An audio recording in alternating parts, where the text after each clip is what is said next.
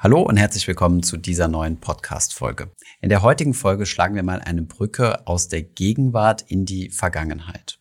Die Gegenwart sieht so aus, wir haben zum Dezember 2021 eine Inflationsrate von 5,3 Prozent. Das ist eine Inflationsrate, die sich auf einem 30-Jahres-Hoch befindet. Das sorgt für ziemlich viel Gesprächsstoff und etwas Verunsicherung im Markt. Bevor wir aber jetzt in blanke Panik verfallen, macht es immer Sinn, einmal in die Geschichtsbücher zu schauen und einmal zu sehen, wie denn solche Situationen in der Vergangenheit ausgesehen haben.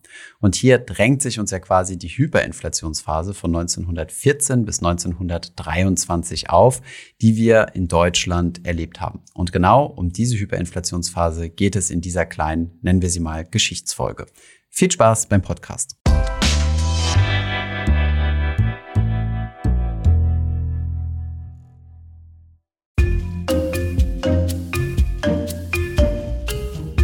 Heute sprechen wir über eine Inflation, die unsere aktuelle Inflation wirklich klein aussehen lässt. Denn, um euch einen kleinen Vorgeschmack zu geben, ein Kilo Brot hat zum Höhepunkt dieser Inflation 233 Milliarden Mark gekostet. Unfassbar, oder? Naja, wir erklären euch erstmal, was überhaupt eine Inflation ist, wie wir schon in Folge 193 besprochen haben, Thomas und ich, was Inflation und Deflation sind. Nur noch mal ein kurzer Reminder. Inflation stammt vom lateinischen inflare ab und bedeutet sowas wie aufblähen, sich aufblasen. Inflation kann man auch Kaufkraftminderung oder Geldentwertung nennen. Und bei einer Inflation steigt das Preisniveau von Waren und Dienstleistungen. Dein Geld ist also weniger wert als vorher und du bekommst weniger dafür. Zum Beispiel, wenn die Kugel Eis jetzt zwei Euro kostet und vor fünf Jahren noch ein Euro. Es gibt verschiedene Arten von Inflation und Inflation kann durchaus gewollt sein. Also ungefähr zwei Prozent Inflation sind so das Ziel von den Zentralbanken. Allerdings kann die auch aus den Fugen geraten und deshalb muss man immer aufpassen, wie sich die Werte entwickeln. Und bei dem Extrem der Hyperinflation, über die wir heute sprechen, hat man sich festgelegt auf eine Inflationsrate von monatlich über 50 Prozent. Pro Jahr wären das umgerechnet 1300 Prozent und mehr. Und innerhalb eines Jahres bedeutet das einen Anstieg des Preisniveaus um mehr als das Hundertfache. Genau, Inflation kann man also von zwei Seiten sehen. Entweder von der Sicht, dass Waren teurer werden oder dass mein Geld an Wert verliert, also meine Kaufkraft reduziert wird, was im Endeffekt zwei Seiten von derselben Medaille sind. Wir haben übrigens auch einen Inflationsrechner, den haben wir euch in den Shownotes verlinkt. Da könnt ihr mal ein bisschen umrechnen und einmal mit historischen Inflationsraten mal durchrechnen, wie sich das Ganze auf eure Kaufkraft in der Vergangenheit ausgewirkt hat und auch in Zukunft auswirken könnte bei einer angenommenen Inflation. Steigen wir jetzt aber mal tatsächlich ein in die Hyperinflation des Ersten Weltkrieges. Und zwar, wie wir auch schon in unserem Podcast zu Inflation und Deflation gesagt haben, kommt eine Hyperinflation nicht einfach so, sondern ist immer eine Folge von meistens einer Krise. Das Ganze geht auch nicht von heute auf morgen, sondern arbeitet sich quasi so langsam hoch, also staut sich so über die Jahre hinweg an. Deswegen auch die aktuelle Panik so ein bisschen, dass diese 5% Inflation jetzt so die Vorboten sind für Schlimmeres. So war es auch bei der Hyperinflation, die 1923 ihren Höhepunkt erreicht hat.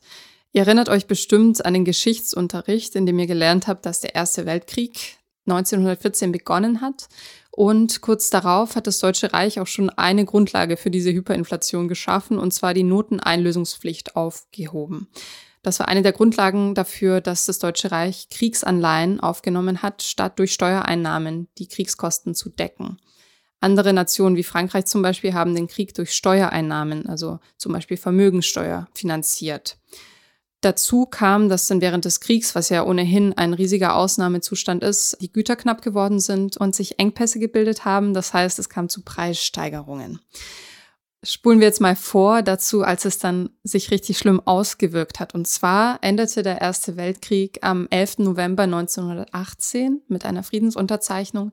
Und der Krieg hat den deutschen Staat natürlich sehr viel Geld gekostet. Für Waffen, Munition, Soldaten, Verpflegung, Transport und so weiter und so fort. Dieses Geld hatte das Deutsche Reich aber nicht. Und ähm, das Deutsche Reich war so lange ähm, siegenssicher und hat darauf vertraut, dass die äh, Verlierermächte, die da am Ende halt doch äh, die Siegermächte waren, für die Schulden aufkommen würden. Genau. Und es, es wurde per Staatsanleihen finanziert und dann kann man diese Schulden einfach an die, an die Verlierer übertragen. Das war zumindest mal so die Idee. Das war die Idee, aber wie wir alle wissen, hat das Deutsche Reich den Krieg nun mal verloren. Und da kamen jetzt nicht nur Riesenberge an Schulden auf äh, das Deutsche Reich zu, sondern auch noch die Reparationsforderungen von anderen Nationen, allen voran Frankreich. Und dazu kam eben, dass es nicht nur diese Anleihen waren ähm, für die Reparationskosten, sondern außerdem hat der Krieg natürlich auch sehr viel in der Wirtschaft zunichte gemacht, was die Situation noch mal misslicher gemacht hat. Im November 1918 lag somit die Schuldenlast bei 150 Milliarden Mark. Das Deutsche Reich hat sich millionenfach Geld für Kriegskosten geliehen bei einfachen Bürgern. Und das heißt, nicht nur bei den Siegermächten, sondern auch beim eigenen Volk war man hoch verschuldet. Und das Ganze ist dann darin gemündet, dass 1923 die Franzosen das Ruhrgebiet besetzt haben und auf die Reparationszahlungen bestanden haben. Die wollten halt ähm, ihre Schulden zurückhaben. Und das Deutsche Reich musste dann echt eine Lösung finden und Schulden abbauen. Und dafür schwebte ihm eine scheinbar einfache Lösung vor. Und zwar das Gelddrucken. Das ist auch ein Phänomen, was wir vielleicht heute noch kennen. Ähm, Staaten haben ja ein ähm, Währungsmonopol und können sich dazu entscheiden, ganz munter, lustig dazu entscheiden, Geld zu drucken. Um Zahlungsverpflichtungen zu erfüllen, fing also die deutsche Regierung an, an dem Hebel zu drehen und quasi die Geldmenge nach oben zu schrauben, indem neues Geld massenhaft gedruckt wurde. Denn die Steuereinnahmen haben nicht ausgereicht, um die Schulden zu decken, beziehungsweise ja, die Schulden zurückzubezahlen. Und man nennt das Gelddrucken deshalb auch Inflationssteuer. Das bedeutet, der Wert der Mark wird dann für die Bürger geringer. Das ist also quasi wie eine verdeckte Steuer. Der Teufelskreis ist damit losgetreten. Mehr Geld kommt in den Umlauf. Dadurch steigen die Preise. Das Geld wird weniger wert. Die Steuerprobleme werden nicht etwa besser, sondern schlimmer. Denn je stärker die Inflation, desto geringer die realen Steuereinnahmen. Der Staat druckt noch mehr Geld, um das wiederum zu kompensieren. Ja, ihr müsst euch die Situation so vorstellen. Also es war ein absoluter Ausnahmezustand. Man kann Fotos dazu online finden. Die Menschen haben wirklich in Schubkarren Geld zu Läden äh, gefahren, um es auszugeben.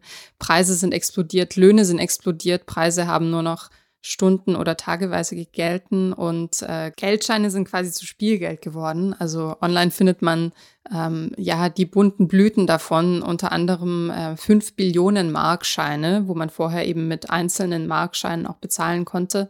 Und das Preisniveau ist einfach auf ein Extrem angestiegen. Und die Inflation hat auch überhaupt nicht abgenommen, sondern hat immer weitere Blüten getragen. Und es war am Ende so, dass man, ähm, wenn man seinen Lohn erhalten hat, haben die Menschen versucht, es so schnell wie möglich auszugeben, weil sie wussten, morgen ist das schon weniger wert und am Ende des Monats im Zweifel nichts mehr. Und genau dieses schnelle Geld ausgeben, was du meintest, ist ja, äh, gibt es auch einen Fachbegriff für und das ist die Umlaufgeschwindigkeit von Geld. Es gibt nämlich zwei Dinge, die eine Rolle spielen. Erstens die Geldmenge, darüber haben wir gesprochen, wie viel Geld gibt es überhaupt? Und dann zweitens die Umlaufgeschwindigkeit, wie schnell dreht sich quasi das Geldkarussell. Es kann zum Beispiel eine hohe Geldmenge geben, das Geld zirkuliert aber relativ langsam, dann wird das die Preise weniger stark ansteigen lassen, als wenn das Geld sehr schnell zirkuliert. Und wenn du natürlich heute dein Geld bekommst und weißt, dass es morgen viel viel weniger wert ist, dann wirst du natürlich versuchen, das Geld möglichst schnell auszugeben. Und Anna, du hast uns hier eine ziemlich coole Tabelle rausgesucht, und zwar von den Inflationsraten zwischen Juli 1922 und Dezember 1923, also Mitte 22 bis Ende 23, also fast 100 Jahre her bald. Und da sieht man, die Inflationsrate startet äh, ganz flach bei 0,1, 0,2, 0,3, 0,7 Prozent bis im Oktober, im Dezember dann leicht auf 1,8 Prozent und dann ja sukzessive auf 4, 6, 5, 6 Prozent und dann hoch auf 11. Und ab dann, also ab dem Mai 2023, fängt also quasi, was man so als exponentielles Wachstum kennt, an ähm, kann man sich im positiven Sinne als Zinseszinskurve vorstellen, steigt die Inflation von 11 auf 26, auf 84 Prozent, auf 1000 Prozent, also im August 23, auf 23.000 Prozent, auf 6 Millionen, auf 522 Millionen, auf eine Milliarde. Und ich glaube, diese Milliarde ist auch eher gerundet, weil im Endeffekt macht es bei solchen Größenordnung, wir reden hier von Prozent, einfach keinen Sinn, das noch richtig zu messen. Also wir sehen, dass diese Hyperinflation innerhalb von, ja, sagen wir mal sechs Monaten richtig ins Laufen gekommen ist und quasi, ja, wie so eine Zinseszinskurve explodiert ist. Ja, und da gab es, wie ihr euch vorstellen könnt, auch keinen Ausweg mehr, das irgendwie zu kompensieren. Also es wurde Geld gedruckt ohne Ende Und am Ende musste es zu einem harten Cut kommen, um da rauszukommen. Wir erzählen euch später wie. Aber ihr könnt euch vorstellen, in der Bevölkerung hat das nicht nur für Verunsicherung gesorgt, sondern Geld hat eigentlich seine Funktion komplett verloren. Als Tauschmittel, als Wertaufbewahrungsmittel und als Recheneinheit schließlich. Denn ähm, also wenn man in die Billionen kommt, könnt ihr euch ja vorstellen, das wird kompliziert, das wird irgendwie auch äh, lächerlich und entfernt sich davon, was es eigentlich mal war. Und das kommt mit einem großen Vertrauensverlust einher. Ihr könnt euch mal unsere Folge zur Geschichte des Geldes anhören. Wir packen es euch in die Shownotes. Da haben wir besprochen, wie man sich auf Geld als eigentlich auf Vertrauensbasis geeinigt hat als Tauschmittel, als Wertbemessungsmittel. Und das ist natürlich in dem Moment verloren, wenn man in solche Höhen kommt und äh, es überhaupt kein Vertrauen mehr daran gibt, wo der Kurs nächste Woche steht.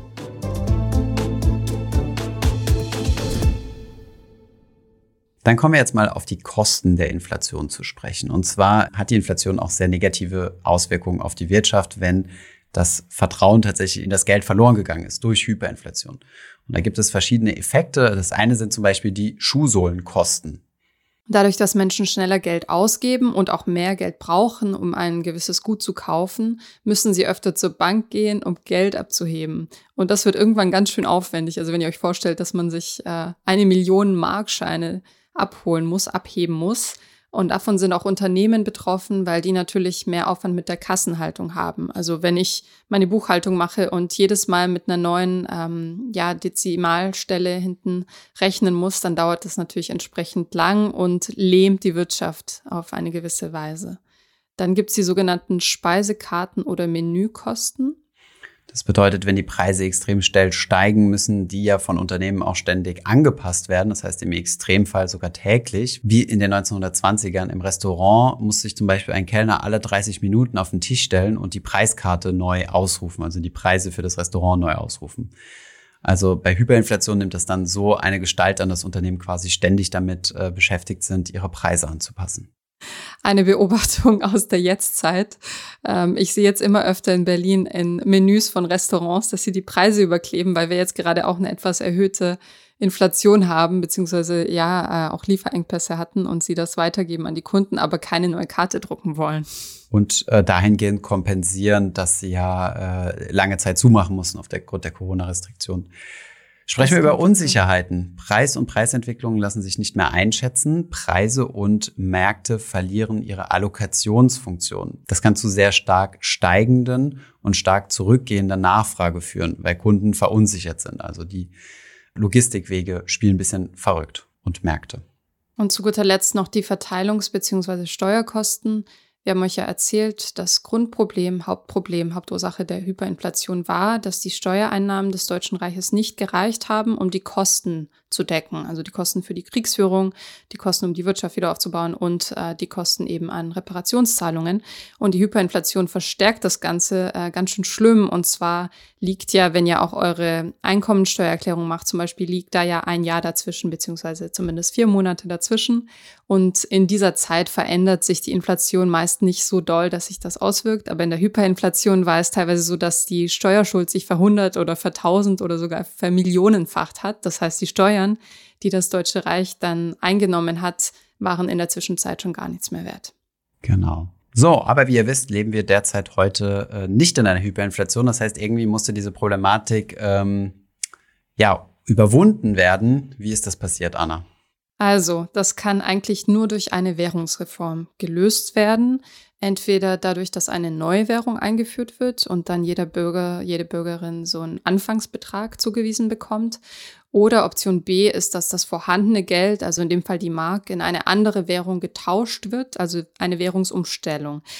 Also ein Beispiel für eine Währungsumstellung, die sehr geregelt vonstatten ging und nicht unbedingt wegen einem Krieg oder ähnlichem ähm, vonstatten gegangen ist, ist äh, die Umstellung auf den Euro in der EU.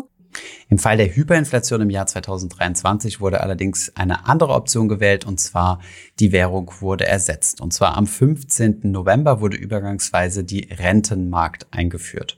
Diese stoppte dann offiziell die Inflation und zwar wurde zu dem Zeitpunkt eine Rentenmark gegen eine Billion Mark, die also zu dem Zeitpunkt die Währung war, eingetauscht.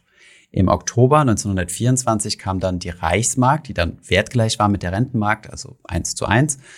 Und bis 1925 konnte man noch dann die alten Papiermarkscheine übergangsweise ja, abgeben bzw. benutzen. Damit einhergeht natürlich, dass viele Sparer ihr Vermögen verloren haben, beziehungsweise auch quasi enteignet wurden. Natürlich genau diejenigen, die besonders viel in Geldwerte hatten, also die besonders viel von, diesen, ähm, von diesem Geld hatten. Deren Vermögen wurde mal kurz durch eine Billion geteilt. Ähm, betrifft dann weniger diejenigen, die dann halt Sachanlagen wie zum Beispiel Immobilien besessen haben. Wie ihr euch vorstellen könnt, hat es ziemlich lange gedauert, bis die Ausmaße dieser extremen Inflation sich erholt haben. Also 1928, fünf Jahre später, erreichten die durchschnittlichen Reallöhne erst wieder das Niveau von 1913, also vor dem Krieg. Nun, was haben wir aus dem Ganzen gelernt? Wir haben ja gesagt, wir schauen in die Vergangenheit, um für die Gegenwart zu lernen. Ganz nüchtern betrachtet ähm, finde ich, wenn man rauszoomt, total interessant. Unsere Währung basiert rein auf Vertrauen. Wir haben uns als Gesellschaft darauf verständigt, dass dieses Papier oder diese Münzen einen bestimmten Gegenwert haben. Und natürlich gibt es da sehr viele Institutionen außenrum und so weiter, aber das ist eigentlich der Grund davon. Genau, dieses Vertrauen hat sich ja auch immer weiterentwickelt. Also früher hat man einfach nur Waren und Dienstleistungen gegeneinander getauscht, dann hat man sich auf eine Recheneinheit geeinigt wie beispielsweise das Gold. Das Gold wurde dann später von der Währung entkoppelt und äh, mittlerweile sind wir sogar noch einen Schritt weiter, dass es nicht mal mehr Scheine gibt, sondern dass wir nur noch Zahlen auf unserem Konto haben. Also das ist immer ganz gut, sich das vor Augen zu führen, dass ein Geldsystem oder eine Währung immer nur funktionieren kann, wenn darin vertraut wird. Und wenn auf einmal keiner mehr diese Währung haben will, dann kann sie auch sehr schnell wertlos werden. Dann ist noch wichtig zu bemerken, dass die Hyperinflation von 1923 natürlich ein extremes Ereignis war. Und ähm, hier gab es einen Weltkrieg, der mit sehr hohen Schulden seitens des äh, Deutschen Reiches einherging und Reparationszahlungen ähm, anschloss. Ähm, eine Angst davor finde ich persönlich jetzt im Moment unnötig, auch wenn es natürlich Spannungen auf der Welt gibt, aber das ist schon ein großes Ausnahmeereignis. Und da wurde auch viel übersehen beziehungsweise einfach in Kauf genommen.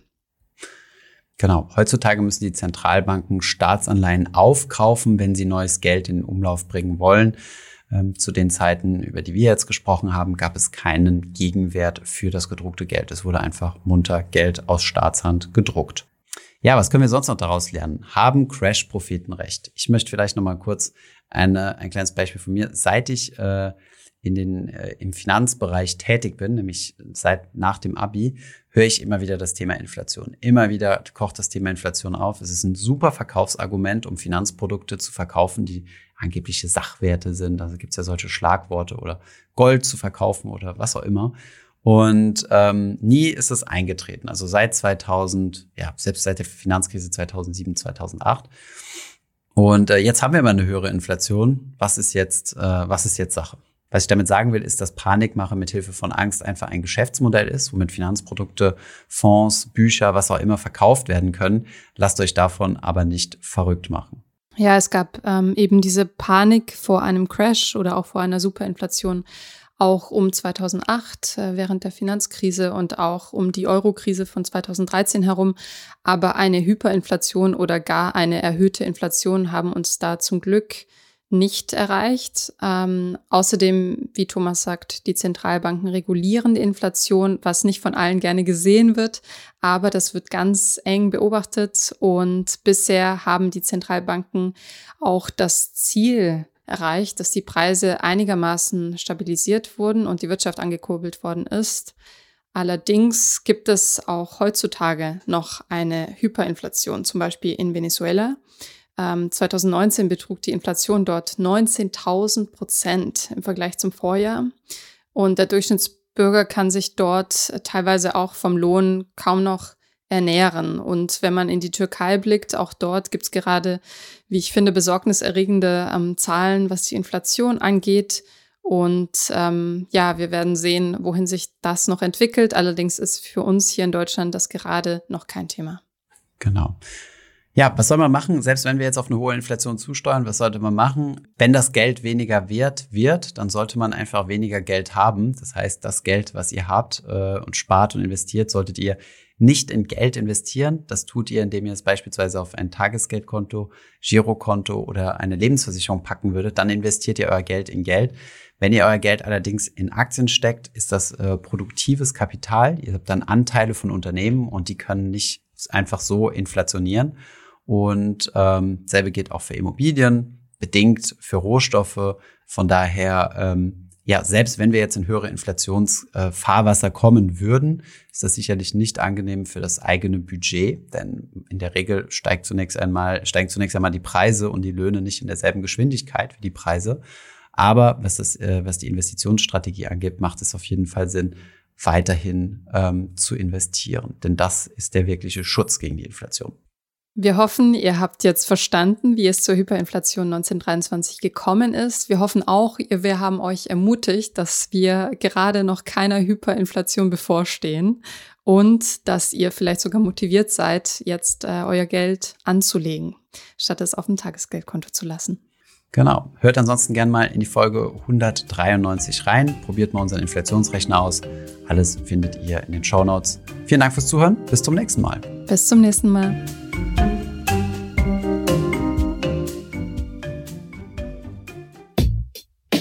Ich hoffe, diese Podcast-Folge hat dir gefallen. Wenn ja, dann zöger doch nicht in deinem Umfeld über diesen Podcast zu sprechen, bei Freunden und Bekannten. Ich denke, es gibt auch in deinem Umfeld viele Menschen, die sich für das Thema finanzielle Bildung interessieren oder interessieren sollten. Wenn du auf iTunes bist, würden wir uns auch freuen, wenn du uns eine positive Bewertung dalässt. Das hilft uns, den Podcast noch einfacher auffindbar zu machen. Alle wichtigen Links und Verweise findest du wie immer in den Show Notes zu diesem Podcast. Vielen Dank fürs Zuhören und bis zum nächsten Mal.